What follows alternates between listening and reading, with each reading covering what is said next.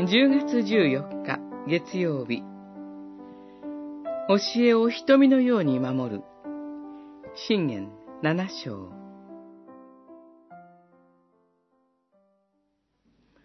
我が子よ。私の言うことを守り戒めを心に収めよ。戒めを守って命を得よ。私の教えを瞳のように守れ。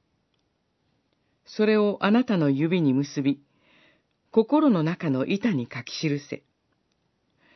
それはあなたを、よその女から、滑らかに話す違法の女から守ってくれる。七章、一節から五節。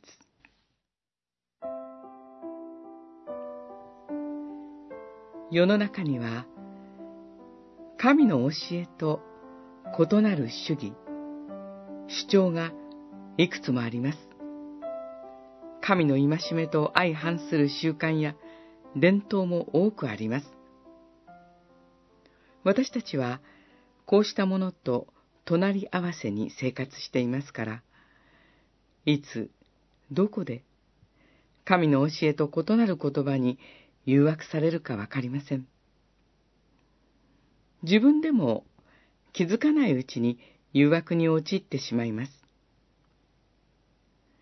その時、世の中の様々な誘惑は、信仰者を惑わし、神への信頼を奪い取ろうとします。神は、私たちが誘惑に弱いことを知っておられます。だから、誘惑に陥らない秘訣を教えてくださいます。教えを瞳のように守れ、と。瞳はデリケートな器官です。だから、傷つかないように注意深く大切にする必要があります。神の教えを大切に、注意深く心に蓄えていく。そうすれば、神への信頼を失うことなく、神のもとから離れることもなくなり、神と共に生きていくことができます。だからこそ神は、戒めを守って命を得よと私たちに呼びかけてくださるのです。